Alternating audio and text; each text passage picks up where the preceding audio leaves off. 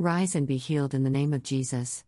The Lord is high above the heavens and ready for you to start your new day that He's given you. Father God, we bless you and we worship you, there is no one like you. We thank you for this new day and we ask that you open up the doors for us to be able to tell other people about what your Son did for them. The field is ripe and ready to be harvested, and Lord, we are ready to go. We are prepared to tell the world about how good Jesus has been to us each and every day in which we appreciate him. We lift up all prayer requests that we received personally or online or however they come to us.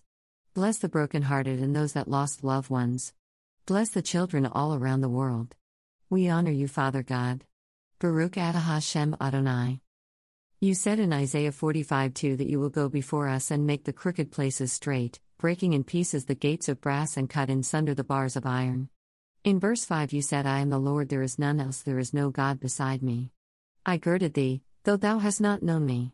We do not want to be the ones to say that we do not know you. We keep our minds stayed on Christ Jesus. We concentrate on Jesus. You go on to say that they may know from the rising of the sun and from the west that there is none beside me, I am the Lord, and there is none else. I formed a light in great darkness, I make peace in great evil. I, the Lord, do all these things. We respect you, Father God, and we know that you only want the best for us.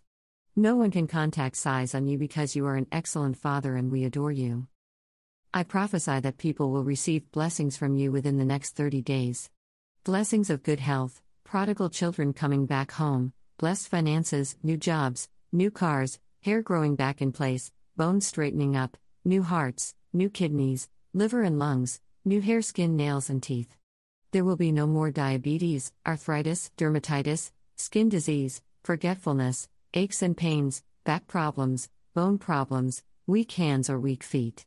No more abnormal or unusual cell conditions, no more headaches, no more nasal problems, no more bad dreams or nightmares. The wealth of the wicked is laid up for the just. Psalm 92:11 tells us that our eyes shall see and our ears shall hear the destruction upon our enemies. Father God, you said in your word so many times that you just want peace for your children, and we accept that. And we had that rises against shall fall.